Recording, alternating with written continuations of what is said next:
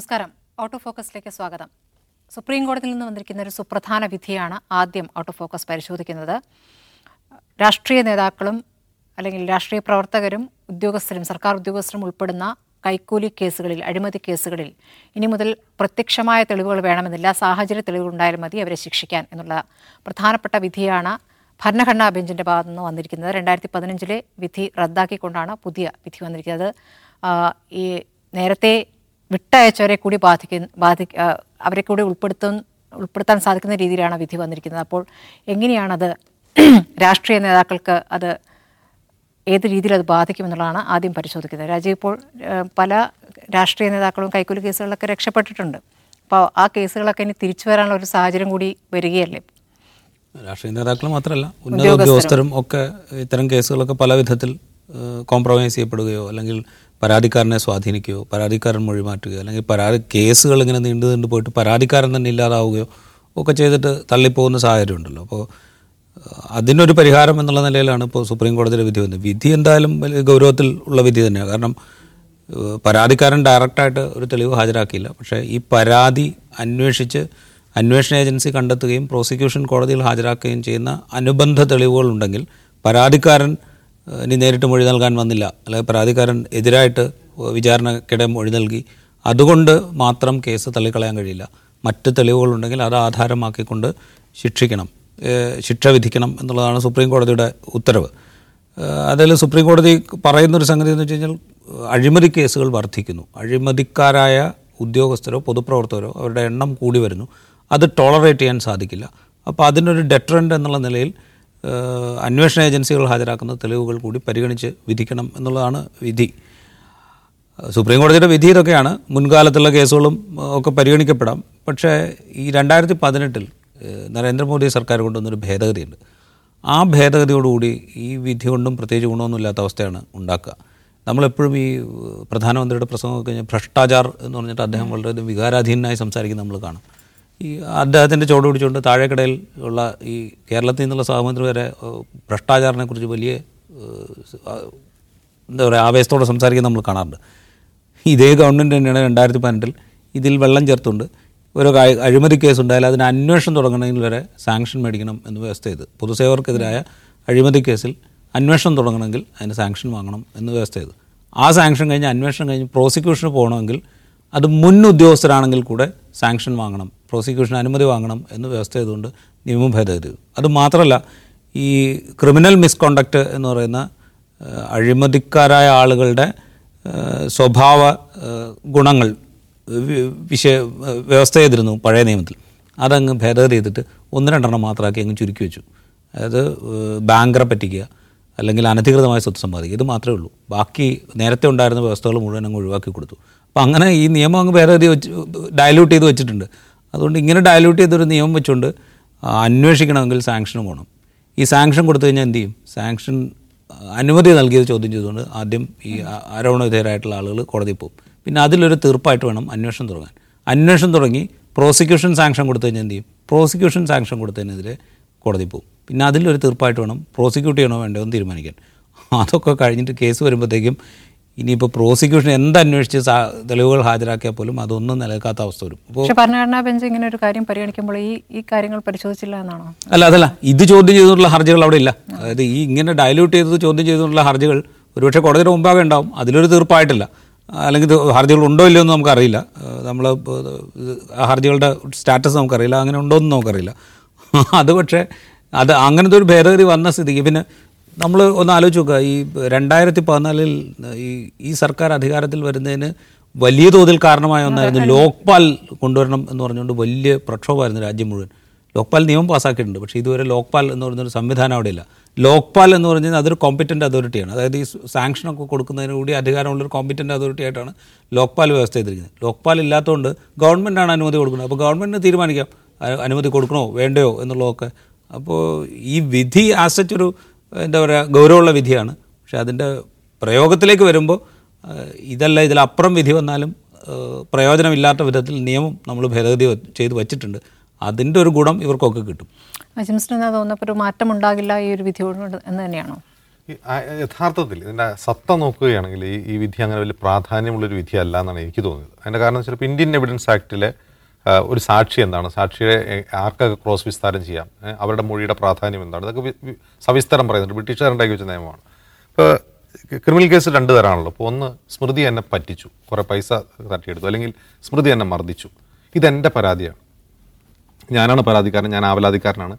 എന്റെ സാക്ഷി മൊഴിക്ക് വളരെ പ്രാധാന്യമുണ്ട്. ഞാൻ കോടതി പറയുന്നു സ്മൃതി എന്നെ പറ്റിച്ചിട്ടില്ല. കേസ് തീർന്നു. സ്മൃതി എന്നെ തല്ലിയിട്ടില്ല. കേസ് തീർന്നു. പക്ഷെ ഒരാളെ കൊന്നു. ഞാൻ ഒരാളെ കൊന്നു. കൊന്നു കഴിഞ്ഞാൽ അവിടെ കൊല്ലപ്പെട്ടവനല്ല പരാതിക്കാരൻ സ്റ്റേറ്റാണ്. അഴിമതി കേസും അങ്ങനെ തന്നെയാണ്. അഴിമതി കേസിൽ പരാതിക്കാരൻ എന്ന് പറയുന്നത് ഒരു വിസിൽ ബ്ലോവർ മാത്രമാണ് ഒരാൾ പറയുകയാണ് ഇങ്ങനെ ഒരു അഴിമതി നടന്നിട്ടുണ്ട്. അല്ലെങ്കിൽ ഞാൻ തന്നെ പറയണം എന്നിൽ കൈക്കൂലി ചോദിച്ചു ഇന്നയാൾ. എനിക്ക് കൊടുക്കേണ്ടി വന്നു എന്ന് പറയുമ്പോൾ ഞാൻ വിസിൽ ബ്ലോവർ ആവുകയാണ് ചെയ്യുന്നത്. പരാതിക്കാരനല്ല. അവിടെ പരാതിക്കാരൻ സ്റ്റേറ്റ് ആണ് കാരണം അവിടെ സ്റ്റേറ്റിനാണ് നഷ്ടം വരുന്നത്. സ്റ്റേറ്റിന്റെ എക്സ്ട്രക്ചറിനാണ് നഷ്ടം വരുന്നത്. സ്റ്റേറ്റ് ചെയ്യേണ്ട സർവീസിലാണ് മാൽ പ്രാക്ടീസ് നടക്കുന്നത്. അപ്പോൾ അങ്ങനെ ഇരിക്കെ ഈ പരാതിക്കാരനായ ഞാൻ എന്നിൽ നിന്ന് ഒരാൾ കൈക്കൂലി ചോദിച്ചു. അല്ലെങ്കിൽ എന്നോട് ഇങ്ങനെ ആവശ്യപ്പെട്ടു. എന്ന് പറഞ്ഞ് ഞാൻ പരാതിപ്പെട്ടിട്ട് ഞാൻ കൂറുമാറിയാൽ സ്റ്റേറ്റിന്റെ പരാതി ഇവിടെ നിൽക്കുകയാണ്. സ്റ്റേറ്റാണ് പരാതിക്കാരൻ. അതുകൊണ്ട് പ്രധാന സാക്ഷിയായ ഞാൻ കൂറുമാറിയാലും ഞാൻ ഹോസ്റ്റലായി പ്രഖ്യാപിച്ചാലും ആ എവിഡൻസിന് പകരം എവിഡൻസ് കണ്ടെത്തുക. ഇങ്ങനെ ഒരു സംഭവം നടന്നു എന്നുള്ളതിന്റെ പ്രാ ഫാക്റ്റ് മുന്നിൽ വെച്ചുകൊണ്ട് അതിന്റെ പ്രാഥമിക തെളിവുകൾ ഹാജരാക്കിയാൽ മതി. അതിനുള്ള കൊറാബറേറ്റീവ് എവിഡൻസ് കൊണ്ടുവന്നാൽ മതി എന്ന കാര്യത്തിൽ ഒരു വ്യക്തത വരുത്തുകയാണ് ചെയ്തത്. കാരണം നിലവിൽ തന്നെ ഇത് നിയമത്തിലുള്ളതാണ്. അപ്പോൾ ഏതെങ്കിലും കേസിൽ ഇപ്പോൾ നമുക്കറിയാലോ കേ- അഴിമതി കേസുകളുടെ കാര്യം പറഞ്ഞു. എത്ര ആളുകൾ ജയിലിൽ കിടന്നിട്ടുണ്ട്? എനിക്ക് തോന്നുന്നു ബാലകൃഷ്ണപിള്ള മാത്രമാണ് എന്റെ ഒരു ഓർമ്മയിലുള്ളത്. ജയിൽ അഴിമതി കേസിൽ ജയിലിൽ കിടന്നത് കേരളത്തിൽ നമ്മുടെ ഓർമ്മയിൽ ബാലകൃഷ്ണ ബാലകൃഷ്ണപിള്ള മാത്രമേ അപ്പോൾ പിന്നെ ലാലു പ്രസാദ് യാദവ് അങ്ങനെയുള്ള വളരെ ചുരുക്കം എക്സാമ്പിൾസേ ഉള്ളൂ. അപ്പോൾ ഇങ്ങനെ അഴിമതി കേസുകളിൽ ഒരു കാര്യത്തിൽ നടക്കുന്നില്ല. അത് മാത്രമല്ല സി വി സി ആക്ടിൽ ഭേദഗതി വരുത്തി അത് വെള്ളം ചേർത്ത് വെച്ചു. അത് കഴിഞ്ഞ് ഇനിയിപ്പോൾ എങ്കിലും എന്തെങ്കിലും ഒരു കേസ് ഏതെങ്കിലും ഒരു വില്ലേജ് ഓഫീസറോ അല്ലെങ്കിൽ ഏതെങ്കിലും ഒരു ക്ലർക്കിനെതിരെ കേസ് വന്നാൽ ഈ പരാതിക്കാരൻ കൂറുമാറിയാലും അത് നിലനിൽക്കും എന്ന കാര്യത്തിൽ ഒരു വ്യക്തത വരുത്തിയാണ് ചെയ്തത്. അത് ചിലപ്പോൾ ഏതെങ്കിലും ഒരു കേസ് വാദിക്കുമ്പോൾ പ്രതിഭാഗം അഭിഭാഷകൻ ചിലപ്പോൾ ഈ റഫർ ചെയ്യും. ഇത് ഇതിൽ വ്യക്തത വേണമെന്ന് പറഞ്ഞതിന്റെ ഭാഗമായി കോൺസ്റ്റിറ്റ്യൂഷൻ ബെഞ്ചിൽ വന്ന അവനെ വഴിയുള്ളൂ. രണ്ട് കോൺട്രഡിക്ടറി ആയിട്ടുള്ള ജഡ്ജ്മെന്റ്സ് സുപ്രീം കോടതിയുടെ രണ്ട് മൂന്നംഗ ബെഞ്ചുകൾ അതിലൊരു വ്യക്തത വരുത്തുകയാണ് ആ വിധികൾ ചൂണ്ടിക്കാട്ടുക. ഇതിങ്ങനെ കോൺട്രഡിക്ടറി ആണല്ലോ എന്ന് ഏതെങ്കിലും കേസ് വാദിക്കുമ്പോൾ ഒരാൾ പറഞ്ഞത് കോൺസ്റ്റിറ്റ്യൂഷൻ ബെഞ്ചിന് വിട്ട് അതിൽ വ്യക്തത വരുത്തുക മാത്രമേ ചെയ്തിട്ടുള്ളൂ ഇത് ഇന്ത്യയിലെ അഴിമതി ഇല്ലാതാക്കുന്നതിൽ കാര്യമായ സ്വാധീനം ചെലുത്തുന്ന ഒരു വിധിയുമായിട്ടൊന്നും കാണാൻ കഴിയില്ല. ശരി അടുത്ത ജി ട്വന്റി അധ്യക്ഷ സ്ഥാനത്തേക്ക് ഇന്ത്യ എത്തിയതിൽ വളരെ അഭിമാനകരമായ നേട്ടമാണ്. അത് പ്രധാനമന്ത്രി പല ഘട്ടങ്ങളിലായി പാർലമെന്റ് സമ്മേളനം തുടങ്ങുന്ന ഘട്ടത്തിലൊക്കെ അദ്ദേഹം പ്രസംഗിക്കുകയൊക്കെ ചെയ്തിരുന്നു ഇപ്പോൾ ജി ട്വന്റി ഡെവലപ്മെന്റ് കമ്മിറ്റിയുടെ ആദ്യ യോഗം ഇവിടെ മുംബൈയിൽ നടക്കുകയാണ്. മുംബൈയിൽ നടക്കുമ്പോൾ ഒരു ചേരി പ്രദേശത്തിന് അടുത്തായിട്ടാണ് ഈ പരിപാടി നടക്കുന്നത്. അപ്പോൾ ആ ചേരി മുഴുവൻ ഒരു പച്ച തുണി കൊണ്ട് പച്ച ഷീറ്റ് കൊണ്ട് അടച്ചിരിക്കുകയാണ്. അതുപോലെ ബാരിക്കേഡ് വെച്ച് അടച്ചിരിക്കുന്നു. അപ്പോൾ കാരണം പല രാജ്യങ്ങളിൽ നിന്ന് വരുന്ന ഡെലിഗേറ്റ്സ് അവർ കാണരുത് ഇവിടുത്തെ ദാരിദ്ര്യം എന്നുള്ളതുകൊണ്ട് അത് മറച്ചു വെച്ചിരിക്കുകയാണ്. അപ്പോൾ അതിനെതിരെ വലിയ വിമർശനങ്ങളാണ് വരുന്നത് രാജ്യം ഇതിനു മുമ്പ് ഡൊണാൾഡ് ട്രംപ് ഇന്ത്യയിലെത്തിയ സമയത്തും അഹമ്മദാബാദിൽ ഇതുപോലെ ചേരികളൊക്കെ മറക്കി മറച്ചു വയ്ക്കുന്ന ഒരു രീതി ഉണ്ടായിരുന്നു. ജി ട്വന്റി അധ്യക്ഷ സ്ഥാനത്തെത്തിയതിനെ പറ്റി വലിയ വലിയ രീതിയിലാണ് പ്രധാനമന്ത്രി പ്രസംഗിക്കുന്നത്. വസുധൈവ കുടുംബം അതാണ് തീം. അപ്പോൾ കുടുംബത്തിലെ ഒരു വിഭാഗം ദാരിദ്ര്യത്തിലാണ് കഴിയുന്നത് കാണരുത് എന്നുള്ളതാണ് ഉദ്ദേശിക്കുന്നത്. എന്റെ തീം അതാണ്. അത് ഇന്ത്യയ്ക്ക് ഒരു വർഷത്തെ പ്രസിഡൻസി കൊടുത്തപ്പോൾ ഇന്ത്യ തീമായിട്ട് എടുത്തത് വസുധൈവ കുടുംബകം എന്നുള്ള ആശയമാണ് എന്നിട്ട് അതിന്റെ ഡീറ്റെയിൽസ് അതിൽ പറയുന്നുണ്ട്. അത് ഇൻക്ലൂസീവ്നെസ് ഒക്കെ അതിൽ തീമായിട്ട് പറയുന്നുണ്ട്. അത് എല്ലാവരും ഉൾക്കൊള്ളും ഇൻക്ലൂസീവ് എന്നാണ് പക്ഷേ ഇവരെ ഉൾക്കൊള്ളാൻ തൽക്കാലം ബുദ്ധിമുട്ടുണ്ട്. ഒരു ചേരി മാത്രമല്ല മുംബൈ നഗരത്തിന്റെ പല ഭാഗങ്ങളിലും ഇതിങ്ങനെ പച്ച ഷീറ്റ് വെച്ച് കെട്ടിയേക്കാണ്. അത് ഈ ഡെലിഗേറ്റ്സ് വരുമ്പോൾ കാണരുത് എന്നുള്ളതാണ് ഉദ്ദേശം. ട്രംപ് വന്നപ്പോൾ കണ്ട് ട്രംപിന് ഒരു മനോവിഷമം ഉണ്ടാവരുതെന്ന് വിചാരിച്ച് അഹമ്മദാബാദിൽ നരേന്ദ്രമോദി ചെയ്തത് നരേന്ദ്രമോദിക്ക് വേണ്ടി ഇപ്പോൾ മുംബൈ കോർപ്പറേഷൻ ചെയ്യുന്നു എന്നുള്ളതേ ഉള്ളൂ. വേറെ വ്യത്യാസമൊന്നുമില്ല. ജി ട്വന്റിയുടെ പല ഡെലിഗേഷൻ മീറ്റിങ്ങുകളിലെ ഒന്നാണ് ഈ നടക്കുന്നത്. മുംബൈയിൽ നടക്കുന്ന ഏതാണ്ട് പത്തോ മുപ്പതോ ഡെലിഗേഷൻ ഡെലിഗേറ്റീവ് ഡെലിഗേഷൻ മീറ്റിങ്ങുകൾ ഉണ്ടാവും പല നഗരങ്ങളിലായിട്ട്. അതിലൊന്നാണ് മുംബൈയിൽ നടക്കുന്നത്. പ്രധാന നേതാക്കൾ പങ്കെടുക്കുന്ന അടുത്ത സെപ്റ്റംബറിൽ ഡൽഹിയിലാണ് വലിയ സമ്മിറ്റ്. അപ്പോൾ ഡൽഹിയിൽ എന്തായിരിക്കും ചെയ്യാൻ പോകുന്നതെന്ന് നമ്മളൊന്ന് ആലോചിച്ച് നോക്കുക അപ്പോൾ ഇതിപ്പോൾ എന്താ വെച്ച് കഴിഞ്ഞാൽ ഇത് ഈ പണ്ട് ദുരവസ്ഥയിൽ ഈ തൊട്ടുകൂടാത്തവർ തിണ്ടിക്കൂടാത്തവർ ദൃഷ്ടിയിൽപ്പെട്ടാലും ദോഷമുള്ളവർ കെട്ടില്ലാത്തവർ തമ്മിൽ ഉണ്ണാത്തവർ അങ്ങനെ ഒട്ടേറെ ജാതി കോമരങ്ങൾ എന്ന് പണ്ട് കുമാരനാശൻ എഴുതി വെച്ചിട്ടുണ്ട്. ഏതാണ്ട് ഈ ജാതി കോമരങ്ങളുടെ അവസ്ഥയിലാണ്. കാരണം വെച്ച് കഴിഞ്ഞാൽ ഇവരൊക്കെ ദൃഷ്ടിയിൽപ്പെട്ടാൽ പോലും ദോഷമുള്ളവരാണ് എന്ന് ധരിക്കുന്നവരാണ് നമ്മുടെ ഭരണാധികാരികൾ. അപ്പോൾ നമ്മുടെ ദൃഷ്ടിയിൽപ്പെട്ടാൽ തന്നെ ദോഷമുള്ളവരാണ്. അപ്പോൾ വിദേശത്തു നിന്നൊക്കെ വരുന്ന കൂടുതൽ വരേണ്യരായ ആളുകളുടെ ദൃഷ്ടിയിൽ ഇവർ പെട്ടാലോ? ആകെ കുഴപ്പമായി. രാജ്യത്തിന്റെ അന്തസ്സും അഭിമാനമൊക്കെ തകർന്ന് താഴെ പോകും. അഞ്ച് അഞ്ച് ട്രില്യൺ എത്ര? അഞ്ച് ട്രില്യൻ എക്കണോമി ആയിട്ട് വളരാൻ നോക്കുന്ന ജഗദ്ഗുരുവായിട്ട് സ്വയം അഹങ്കരിക്കുന്ന പിന്നെ എല്ലാ ഇൻഡെക്സുകളിലും മുന്നിൽ സ്വന്തം കണക്ക് പ്രകാരം മുന്നിൽ നിൽക്കുന്ന നാട്ടുകാർ മറ്റു രാജ്യങ്ങളുടെ കണക്കിലല്ല സ്വന്തം കണക്ക് പ്രകാരം മുന്നിൽ നിൽക്കുന്ന അങ്ങനെ പല നിലയ്ക്ക് വലിയ രാഷ്ട്രമായിട്ട് ഇങ്ങനെ എന്താ വൻ ശക്തിയായിട്ട് മാറും എന്ന് എപ്പോഴാണ് അതിലേക്ക് കയറുക എന്ന് മാത്രം സംശയിച്ച് നിൽക്കുന്ന ഒരു രാജ്യത്തിന് ഇങ്ങനെയുള്ള ചേരികളൊക്കെ ഇവിടെ ഉണ്ട് എന്ന് നാട്ടുകാർ പറഞ്ഞ് ഇതൊക്കെ ഈ കെട്ടിവെച്ചുകൊണ്ട് അറിയാതിരിക്കും എന്ന് വിചാരിക്കുന്ന വിധം മണ്ടന്മാരാണ് ഇപ്പോഴും നമ്മുടെ ഭരണാധികാരികൾ എന്നുള്ളതിന്റെ തെളിവാണ് ഇതൊക്കെ. ഇതൊക്കെ നാട്ടുകാർക്ക് അറിയാമല്ലോ ലോകത്തിലല്ല ഇന്ത്യയിലെ ഏറ്റവും വലിയ ചേരിയാണ് ധാരാവി എന്ന് അറിയാത്തവരായിട്ട് ഇനിയിപ്പോൾ ലോകത്തിൽ ആരും ഉണ്ടാവുമെന്ന് ഞാൻ വിചാരിക്കുന്നില്ല. അതുപോലെ എത്രയോ ചേരികൾ ഇന്ത്യയിലുണ്ട് എന്ന് ഈ ആർക്ക് വേണമെങ്കിൽ അറിയാവുന്ന കാര്യമല്ലേ ഉള്ളൂ ഇപ്പോൾ. അതൊക്കെ ഇങ്ങനെ പച്ച ഷീറ്റ് വെച്ച് മറച്ചു കഴിഞ്ഞാൽ കാണാതാവും എന്ന് വിചാരിക്കുന്ന എന്ത് പറയാനാണ് ആശംസ എന്താ പറയാനുള്ളത് ഈ ജി ട്വന്റി സമ്മിറ്റ് ഇന്ത്യ അതിന്റെ ചെയർമാൻഷിപ്പ് ഏറ്റെടുക്കുമ്പോൾ നമ്മുടെ ഒരു തീം ഇന്ത്യയുടെ തീം എന്ന് പറയുന്നത് വസുധൈവ കുടുംബകം എന്നാണ്. അതായത് ലോകം മുഴുവൻ ഒരൊറ്റ കുടുംബമാണ്. നമ്മൾ നമ്മളൊരു നമ്മുടെ വീട്ടിലൊരു വിരുന്ന് വയ്ക്കുകയാണ്. അപ്പോൾ നമ്മുടെ വീട്ടിൽ ചില പ്രശ്നങ്ങളുണ്ട്. അത് നമ്മൾ തന്നെ പരിഹരിക്കേണ്ട പ്രശ്നമാണ്. അപ്പോൾ ഈ വിരുന്നുകാർ വരുമ്പോൾ അത് കാണണോ വേണ്ടേ എന്നുള്ളത് നമ്മൾ തീരുമാനമെടുത്ത് നമ്മളൊക്കെയാണല്ലോ മറച്ചു വയ്ക്കാനാണ് ശ്രമിക്കുക. അല്ലെങ്കിൽ നമ്മുടെ വീടിന്റെ ഒരു സൈഡ് പൊളിഞ്ഞ് കിടക്കുകയാണ്. അല്ലെങ്കിൽ നമ്മുടെ വീട്ടിൽ നമ്മൾ ഒരാളെ ഒരു പ്രായമായ ഒരാളെ നോക്കാതെ മുറിക്കുള്ളിൽ പൂട്ടിയിട്ടേക്കാണ്. ഈ വിരുന്നുകാർ വരുമ്പോൾ നമ്മൾ അവിടെ കൊണ്ടുപോകും. ഇല്ലല്ലോ? ഇതേ മോദിജി. ഞാൻ ഇതിൽ കാര്യത്തിൽ മോദിജി കുറ്റം പറയില്ല. കാരണം ഇന്ത്യയിൽ പ്രശ്നമുണ്ട്. അത് നമ്മൾ പരിഹരിക്കേണ്ട പ്രശ്നമാണ്. നമ്മൾ നമ്മൾ പരിഹരിക്കേണ്ട ഒരു പ്രശ്നത്തെ ലോകം മുഴുവൻ കാണിക്കേണ്ട ആവശ്യമുണ്ടോ? അങ്ങനെ ഒരു കാര്യം ചെയ്തുള്ളൂ. പക്ഷേ അഹമ്മദാബാദിൽ ട്രംപ് വന്നപ്പോൾ മറച്ചു വെച്ചത് എന്റെ കാരണം ഗുജറാത്ത് എന്ന് പറഞ്ഞൊരു മോഡലാണ്. ആ മോഡൽ ലോകം മുഴുവൻ ഇവർ വിറ്റതാണ്. മാർക്കറ്റ് ചെയ്തതാണ്. അപ്പോൾ അത് അല്ല എന്ന് കഴിഞ്ഞാൽ മോശമാണ്. പക്ഷെ ബോംബെയുടെ കാര്യത്തിൽ അങ്ങനെ മറച്ചു വെക്കേണ്ട യാതൊരു ആവശ്യമില്ല കാരണം ബോംബെയിലെ സ്ലംസ് എന്ന് പറഞ്ഞാൽ അത് ലോകം മുഴുവൻ പ്രശസ്തമാണ്. ഇപ്പോൾ സ്ലം ഡോഗ് മില്യണർ എന്ന് പറഞ്ഞ സിനിമ ഉണ്ടാണല്ലോ അത് ലോകം മുഴുവൻ കണ്ട സിനിമ ഹോളിവുഡ് സിനിമയാണ്. അത് കണ്ടിട്ടുള്ള ആളുകളായിരിക്കും ഈ വരുന്ന ആൾക്കാർ കുറഞ്ഞ പക്ഷേ അതിനെക്കുറിച്ച് ബോംബെയിലെ ധാരാവി എന്ന ലോകത്തെ തന്നെ ഏറ്റവും വലിയ ഇസ്ലാം എന്ന് പറയാം. അല്ലെങ്കിൽ ഇന്ത്യയിലെ തന്നെ ഏഷ്യയിലെ ഏറ്റവും വലിയ ഇസ്ലാം ലോകത്തെ അല്ല ഏഷ്യയിലെ ഏറ്റവും വലിയ ഇസ്ലാം രണ്ട് ചതുരശ്ര കിലോമീറ്റർ ചുറ്റളവിൽ പത്ത് ലക്ഷം പേരാണ് അവിടെ താമസിക്കുന്നത്. നമുക്ക് ചിന്തിക്കാൻ പോലും കഴിയില്ല. അങ്ങനെ ഇസ്ലാമിനെ രണ്ട് ചതുരശ്ര കിലോമീറ്റർ ചുറ്റളവിൽ പത്ത് ലക്ഷം പേർ. ഒന്ന് ആലോചിച്ച് നോക്കുക ആ മനുഷ്യരെങ്ങനെയായിരിക്കും ജീവിക്കുന്നത് എന്നുള്ളത്. അപ്പോൾ അങ്ങനെ ഇത് മോദി കാരണം ഉണ്ടായതാണോ? അല്ലല്ലോ. മോദി അല്ല അതിന് കാരണം. കാരണം ബി ജെ പി അല്ല കാരണം. കാരണം വേണമെങ്കിൽ നെഹ്റുവിനെ കുറ്റം പറയായിരുന്നു. അപ്പോൾ ആളുകൾ വരുമ്പോൾ ഈ ഡെലിഗേറ്റ്സ് കണ്ടിട്ട് എന്താണെന്ന് വെച്ചാൽ അത് ഞാൻ കാരണമല്ല. നെഹ്റുവിന്റെ കാലത്ത് മുതലുള്ള സംഭവമാണ്. അതിന് മുമ്പേ ഉള്ളതാണ്. ബ്രിട്ടീഷുകാരുടെ കാലത്തേ ഉള്ളതാണ്. ഞങ്ങളുടെ കുഴപ്പമല്ല എന്ന് വേണി പറഞ്ഞ് തലവരാം ഞാൻ ഇത് സർക്കാസ്റ്റിക്കായിട്ട് പറയുന്നതല്ല കേട്ടോ. ഇത് ശരിക്കും മോദിയുടെ കുറ്റമേ അല്ല. കാരണം ഇന്ത്യ ഇന്ത്യ ഉള്ള കാലം മുതലേ ഈ ചേരികളുണ്ട്. അതിന്റെ ഇന്ത്യയുടെ ഡെവലപ്മെന്റൽ മോഡലിന്റെ ഒരു പ്രശ്നം തന്നെയാണത്. കാരണം ഈ ഗ്രാമപ്രദേശങ്ങളിലുള്ള ആളുകൾ നഗരങ്ങളിലേക്ക് ചേക്കേറുന്ന അർബനൈസേഷനാണ് ഇതിന്റെ പ്രശ്നം. അവർക്ക് കൃത്യമായ സൗകര്യം ഒരുക്കാൻ കഴിയുന്നില്ല. അൺഎംപ്ലോയ്മെന്റ് ഗ്രാ ഗ്രാമപ്രദേശം അൺഎംപ്ലോയ്മെന്റ് ആണ് ഈ നഗരവൽക്കരണത്തിന്റെ ഒരു പ്രധാനപ്പെട്ട കാരണം. ഇപ്പോൾ ഈ രണ്ടായിരത്തി ഇരുപത്തിരണ്ടിലെ ജി ട്വന്റി സമ്മിറ്റ് നോക്കുക. ഇന്തോനേഷ്യയിലാണ് നടന്നത്. അവർക്ക് ബുദ്ധിയുണ്ട്. ഇന്തോനേഷ്യയും ഇതുപോലെ ധാരാളം സ്ലമുള്ള ഒരു സ്ഥലമാണ്. അപ്പോൾ ജക്കാർത്ത എന്ന് പറഞ്ഞ നഗരത്തിൽ പോയാൽ ഇതിലും മോശമായ സ്ലം അപ്പോൾ ബ്രസീൽ എടുക്കുക. ബ്രസീലിലൊക്കെ വലിയ വലിയ സ്ലമ്മുകളുണ്ട് അവരെന്താ ചെയ്തത്? അവർ ബാലി എന്നൊരു ടൂറിസം ഐലൻഡിൽ കൊണ്ടുപോയിട്ട് പരിപാടി വെച്ചു. അവർ ഡയറക്റ്റ് ബാലിയിൽ വന്ന് വിമാനം ഇറങ്ങി. അവരവിടെ തിരിച്ചുപോയി. ബാലി താരതമ്യേന മെച്ചപ്പെട്ട ഇൻഫ്രാസ്ട്രക്ചർ ഉള്ള ഒരു സ്ഥലമാണ്. ഒരു ടൂറിസം കേന്ദ്രമാണ്. ആർക്കും ഒരു പ്രശ്നമില്ല. ജക്കാർത്തയിലെ ചേരികളെ കുറിച്ച് ആരും കാണുന്നില്ല. അങ്ങനെ ബുദ്ധിപൂർവം ചെയ്യാമായിരുന്നു. മോദിജി എന്നാണ് കുറെ കൂടി സത്യസന്ധനായതുകൊണ്ട് അവിടെ തന്നെ വെച്ചു. അത് മറച്ചു വെച്ചു. ആളെ കാണിക്കേണ്ടതെന്ന് വെച്ചു. നമ്മുടെ പ്രശ്നം നമ്മൾ പരിഹരിക്കട്ടെ എന്ന് മോദി തീരുമാനിച്ചിട്ടുണ്ടാവും. അല്ലാതെ ഇതിൽ വേറെ ഒന്നും ഉണ്ടാവില്ല. ശരി ചത്താലും ചമഞ്ഞ് കിടക്കുക ചമഞ്ഞ് കിടക്കുക അടുത്തത് സർക്കാർ ഓഫീസുകളിൽ പഞ്ചിങ് സംവിധാനം കർശനമാക്കുന്നു. ഇത് കുറേ കാലമായി നമ്മൾ കേൾക്കുന്നതാണ്. പക്ഷേ ഇപ്പോൾ വീണ്ടും ഒരു അന്ത്യശാസനം ചീഫ് സെക്രട്ടറിയുടെ ഭാഗത്ത് നിന്ന് വന്നിരിക്കുകയാണ്. ജനുവരി ഒന്ന് മുതൽ കർശനമായി നടപ്പാക്കാൻ പോകുന്നു. നടപ്പാക്കുമോ എന്നുള്ളതാണ് നമ്മൾ ചർച്ച ചെയ്യുന്നത്. എത്രയോ തവണ നമ്മൾ പഞ്ചിങ് സംവിധാനം കർശനമാക്കുന്നു നമ്മൾ കേട്ടിട്ടുള്ളതാണ്. പഞ്ചിങ് മെഷീനുകൾ കേടാക്കുന്നു അതിൽ ഉപ്പ് വാരി ഉതിർന്നു ഇതൊക്കെ എന്തൊക്കെയോ കേട്ടിട്ടുണ്ട്. അപ്പോൾ ഇപ്പോൾ ചീഫ് സെക്രട്ടറി അടുത്ത അന്ത്യശാസനം കൊടുത്തിരിക്കുകയാണ്. ജനുവരി ഒന്ന് മുതൽ നടപ്പാവും നടപ്പാവൂ? എനിക്ക് വലിയ പ്രതീക്ഷയില്ല. കാരണം വെച്ച് കഴിഞ്ഞാൽ രണ്ടായിരത്തി പതിനെട്ടിൽ ഇതുപോലെ അന്ത്യശാസനം ഉണ്ട് അത് സെക്രട്ടേറിയറ്റിന് മാത്രമായിരുന്നു എന്ന് തോന്നുന്നു. സെക്രട്ടേറിയറ്റിൽ മുഴുവൻ പഞ്ചിങ് സംവിധാനം ഏർപ്പെടുത്താൻ പോകുന്നു എന്ന് പറഞ്ഞാൽ രണ്ടായിരത്തി പതിനെട്ടിലൊരു എന്താ പറയുക സർക്കുലർ ഇറക്കി.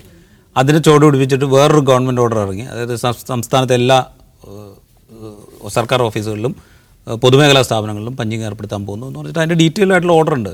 എങ്ങനെയൊക്കെ ഇത് വേണം എന്ന് പറയുന്ന ഡീറ്റെയിൽ ആയിട്ട് ഓർഡർ ഉണ്ട്. അത് കെൽട്രോൺ ഇത് ഈ പഞ്ചിങ് മെഷീൻ കെൽട്രോണിൽ നിന്ന് വാങ്ങാനായിട്ട് വ്യവസ്ഥ ചെയ്തിരിക്കുന്നു എന്നൊക്കെ പറഞ്ഞിട്ടുള്ള ഓർഡർ ഉണ്ട്. അത് കഴിഞ്ഞ് രണ്ടായിരത്തി ഇരുപതിൽ ഇത് വീണ്ടും ഇറക്കി. അതായത് ഇത് ഉടൻ ഇമ്മീഡിയറ്റ് ആയിട്ട് നടപ്പാക്കുകയാണ്. അത് മാത്രമല്ല രണ്ടായിരത്തി ഇരുപതിൽ ഇറക്കിയപ്പോൾ പറഞ്ഞു ഇത് ശമ്പളം കാൽക്കുലേറ്റ് ചെയ്യുന്ന സോഫ്റ്റ്വെയർ ആയിട്ടുള്ള സ്പാർക്കുമായിട്ട് ബന്ധിപ്പിക്കും എന്ന് രണ്ടായിരത്തി ഇരുപതിൽ പറഞ്ഞു. എന്നിട്ട് അതിലും ഈ അഞ്ചോ ആറോ പേജ് ഉണ്ട് ഇതിന്റെ ഡീറ്റെയിൽസ് എഴുതിയിരിക്കുന്നത്. എങ്ങനെയൊക്കെയാണ് എത്ര സമയം ഇളവ് തരും പിന്നെ ലീവ് എങ്ങനെയാണ് കാൽക്കുലേ മറ്റേ സോഫ്റ്റ്വെയറിൽ അപ്ഡേറ്റ് ചെയ്യേണ്ടത് സാലറി കണക്കാക്കുന്ന ഒരു മാസം പതിനഞ്ച് മുതൽ അടുത്ത മാസം പതിനാറ് വരെയാണ്. അപ്പോൾ അതിനുള്ളിലുള്ള ലീവാണ് കണക്കാക്കുന്നത്. ഡീറ്റെയിൽ ആയിട്ടുള്ള ഓർഡർ ഉണ്ട് അത് കഴിഞ്ഞിട്ട് ഇപ്പോൾ രണ്ടായിരത്തി ഇരുപത്തി മൂന്ന് ജനുവരി ഒന്ന് മുതൽ ഇത് നിർബന്ധമാക്കി എന്ന് പറഞ്ഞിട്ട് ഓർഡർ വന്നു. അപ്പോൾ ഇതിൽ ചിലയിടത്ത് പഞ്ചിങ് നടപ്പാക്കി. അത് ഈ ശമ്പള സോഫ്റ്റ്വെയറുമായിട്ട് ബന്ധിപ്പിച്ചിട്ടില്ല. ചിലയിടത്ത് പഞ്ചിങ്ങേ നടപ്പാക്കിയിട്ടില്ല. ഇത് പഞ്ചിങ് നടപ്പാക്കുന്നത് തന്നെയാണ് നല്ലത്. കാരണം വെച്ച് കഴിഞ്ഞാൽ ഒരു സിസ്റ്റം കുറെ കൂടെ കുറേയും കൂടെ സിസ്റ്റമാറ്റിക് ആവാൻ. മുഴുവൻ സിസ്റ്റമാറ്റിക് ആവുമെന്ന് നമ്മൾ വിചാരിക്കേണ്ട. കാരണം ഇപ്പോൾ സെക്രട്ടേറിയറ്റിൽ പഞ്ചിങ് നടപ്പാക്കിയപ്പോൾ ഈ പറഞ്ഞ മെഷീൻ ടാമ്പറിങ് മാത്രമല്ല സംഭവിച്ചത്. ആളുകൾ രാവിലെ നടക്കാനൊക്കെ പോകുമ്പോൾ പോയി പഞ്ച് ചെയ്തിട്ട് വീട്ടിൽ പോകും എന്നിട്ട് വൈകുന്നേരം പഞ്ച് ചെയ്തു. അപ്പോൾ എന്ന് വെച്ചാൽ ഗ്രേസ് ടൈം കിട്ടും. ഗ്രേസ് ടൈം കിട്ടുമ്പോൾ അതിനാനുപാതികമായിട്ട് അതിന് ആനുപാതികമായിട്ട് അവർക്ക് ഓഫ് വേറെ കിട്ടും. ഇങ്ങനെയൊക്കെയുള്ള പല തമാശകൾ ഇറങ്ങേറി പിന്നെ ചില ആളുകൾ വന്നിട്ട് പഞ്ച് ചെയ്തിട്ട് പുറത്തേക്ക് പോകും. പിന്നെ വൈകുന്നേരം അഞ്ച് മണിക്ക് വന്ന് പഞ്ച് ചെയ്തിട്ട് പോകും. അപ്പോൾ ഡ്യൂട്ടി ടൈം കറക്റ്റായി പിന്നെ ഇങ്ങനെ പലതരത്തിലുള്ള തമാശകൾ അവിടെ ഇറങ്ങേറിയിരുന്നു ഇത്തരം തമാശകളൊക്കെ മറ്റിടങ്ങളിലും ഒക്കെ അരങ്ങേറാനുള്ള സാധ്യതയുണ്ട്. പക്ഷേ എന്നാലും കുറെ കൂടെ സിസ്റ്റമാറ്റിക് ആവും കാര്യങ്ങൾ എന്നുള്ളതാണ് എന്റെ ഒരു ഗുണം.